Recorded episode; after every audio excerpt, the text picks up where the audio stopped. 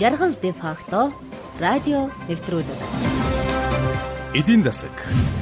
Монголд идүүгээ эдийн засгийн хямралаас гадна итгэлийн хямрал нүүрлээд байна.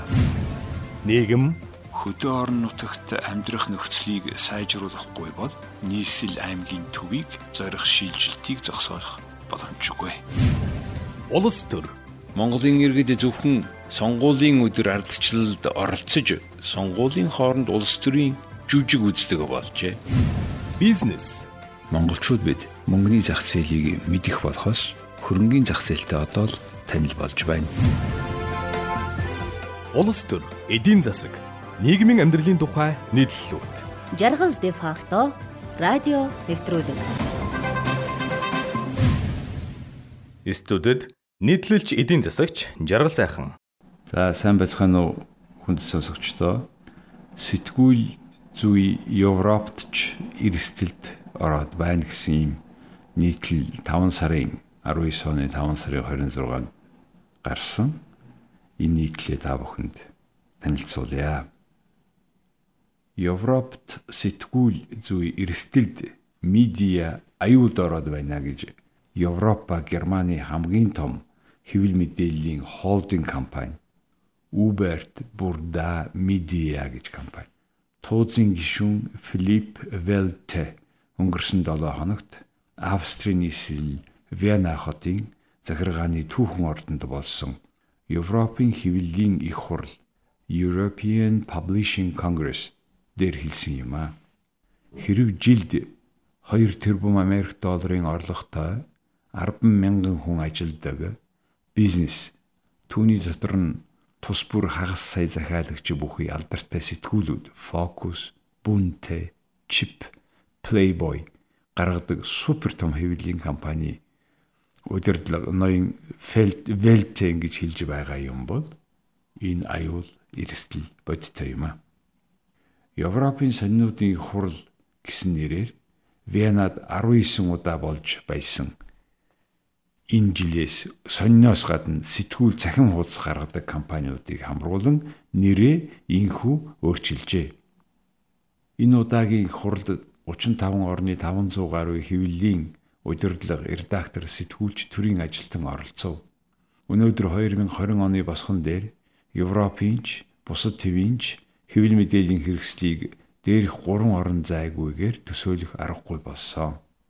Угаасаа уламжлалт, хэвлэл мэдээллийн хэрэгсэл болон тоон, дижитал түүний дотор нийгмийн сүлжээгүйгээр Facebook, Twitter хорвоогийн амьдрал хэвийн өрнөх боломж нэгэнт үгүй болчихсоо.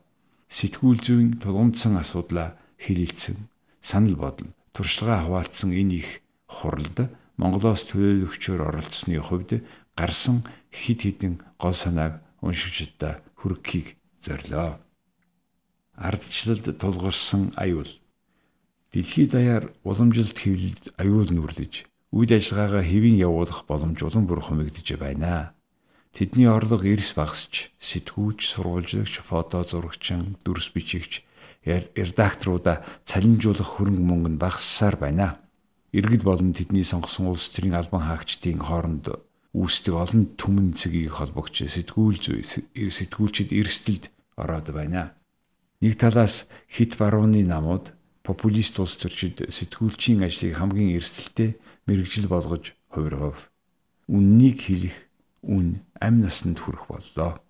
Турк улсад өнөөдөр 130 мянга төрийн ажилтан ажлаас нь халж 160 сэтгүүлчийг шоронд хорж 190 хэвлэлийн газрыг хаагаад байна. Дэлхийд даяар 2018 онд 182 сэтгүүлч энэ оны эхний 4 сард 12 сэтгүүлч алуулсан байна. Одоо 328 сэтгүүлч шоронд хоригдож байна. Нөхөө талаас нийгмийн сүлжээ хуурамч мэдээгээр бэлхэж иргэд үнэн худлыг ялгахаа болчихсон. Хүнийг гүжирдэх нэр төрдөн халдах улс төрийн хуурамч хит давруулсан сурталчилгааг мэрэгжлийн төвшөнд явуулж эхэлжээ. Хуурамч мэдээ дэлхийд даяар хэвийн үзэгдэл болоод байна. Энэ үйл явдал дэлхийн хэрээр нийгмийн сүлжээний том компаниуд юуны өмнө Анугийн Facebook, Google зэрэг компаниудын зар сурталчилгааны орлого улам өсч уламжилт хэвлэлийн орлого буурсаар 2018 онд Германы 2000 сэтгүүлийн зар сурталчилгааны орлого нийлээд 980 сая евро байсан бол ганц Facebook-ийн 128 тэрбум Google түүнээс ч их болжээ. Үг хэлэх хэрэгчлөөг үндсэн хуулиндаа оруулсан анхны орн болох Америкийн нэгдсэн улсад л гэхэд ерөнхийлөгч нь сэтгүүлчтэй хуурамч хүмүүс гих болжээ. Үннийг хэлэх боломж багасхын хэрээр ардчил аюулд орж байна. Хариуцлага хүлээдэг сэтгүүл зүй алга болохын хэрээр хэнийг нь мэдэх боломжгүй. Ямар ч хариуцлага хүлээдэггүй.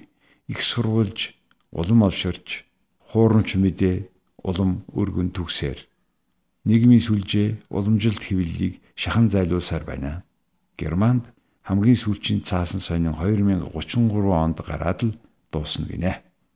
Биднийг өсгөж хүмүүжүүлсэн үгээ хэлэх, төрийн төлөөллөө чөлөөтэй сонгох, тэднийг хянахад оролцох, ардчлалын суур үнд зүйлүүд алга болж байгаа учраас бид эрх чөлөөгөө эргүүлэн авахын төлөө тэмцэх ёстой гэж Европын хэвлэлийнхэн ярьж байна. Иргэдийн хувьд хуурамч болон үнэн мэдээ мэдээллийг ялгах боловсрол олгох мэрэгжлийн сэтгүүлчид агуулга хариуцлагаараа нийгмийн сүлжээнд ялгарах шаардлага гарч байна. Та яг одоо жаргалын фактор нэвтрүүлгийг бүлээн авч сонсож байна. Уламжлалт хэвлэлийн цахим шилжилт. Орчин цагт бий болсон шин нөхцөл байдалд ч чадварлагаар зохицож хамгийн хуучны сонинч гэлээ өөрийгөө шинээр бүтээсэн Голландын санхүүжилтийн сонины жишээ сонирхолтой байна. Хамгийн анхны хувьцаат компани бий болсон энэ улсад 1796 онд гарч эхэлсэн энэ сонин 215 жилийн дараа 2011 оноос цаасан нүрээ Берлин хэмжээ буюу 6 багантай жижиг сонин болгож сонины ихээ цахимаар бэлдэж цахим болон цаасан хэлбэрээр түгээх болсноор 2006 онд 52 мянга байсан захиалагчдын тоо өнөөдөр 92 мянгад хүрсэн байна. Цахим болон бодит буюу уншиж болох бүх орон зай түгээж буй энэ сонины сэтгүүлчид нь өөрсдөө шууд цахимаар агуулга оруулдаг болсон гэж сонины ерөнхий дизайнер Ханс Спойлман танилцуулав. Уламжилт цааснаас цахим хэлбэрт амжилттай шилжиж хоёр орон зайг оновчтой хослуулж улам их орлого олж буй сэтгүүлийн хувьд Английн The Economist юм а.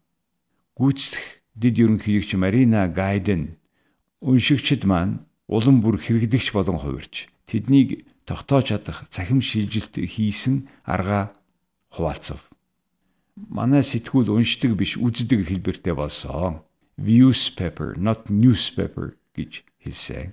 Би өөрөө энэ сэтгүүлийг Монголдо цаасаар авдаг, гар утсаар уншдаг сонсдог тул тэд цаашдаа юу хийх гэж байгаа нь сонирн байлаа.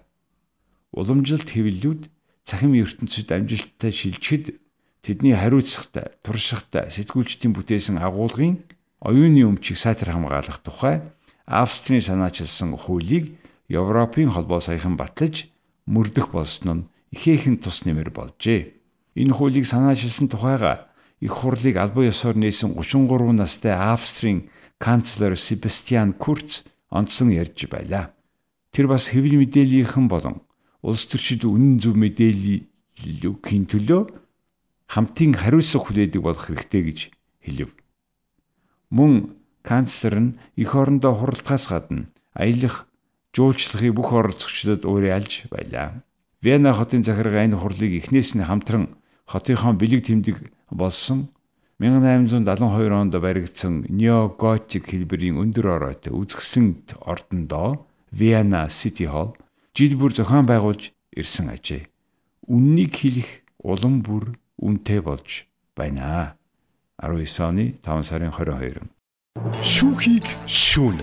Жолооч та болон танай байгууллага автомашин техник хэрэгслийн хаврын засвар хүчлэгийг хийлгэсэн үү? Бүх төрлийн шүүлтүүрийг хямдун өргөн сонголттойгоор үндэсний үйлдвэрлэгч Alpha Filter компаниас удас 73.11 тэг долоо.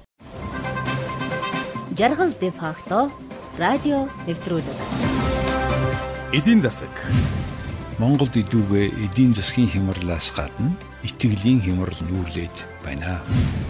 Нийгэм хөдөө орон нутагт амьдрах нөхцөлийг сайжруулахгүй бол нийслэл аймгийн төвийг зорих шилжилтийг зогсоох боломжгүй. Улс төр Монголын иргэд зөвхөн сонгуулийн өдөр ардчлалд оролцож сонгуулийн хооронд улс төрийн жүжиг үздэг болжээ. бизнес Монголчууд бид мөнгөний зах зээлийг мэдэх болохоос хөрөнгөний зах зээлтэй одоо л танил болж байна. улс төр эдийн засаг нийгмийн амьдралын тухай нийтлэлүүд Жаргал де факто радио нэвтрүүлэг.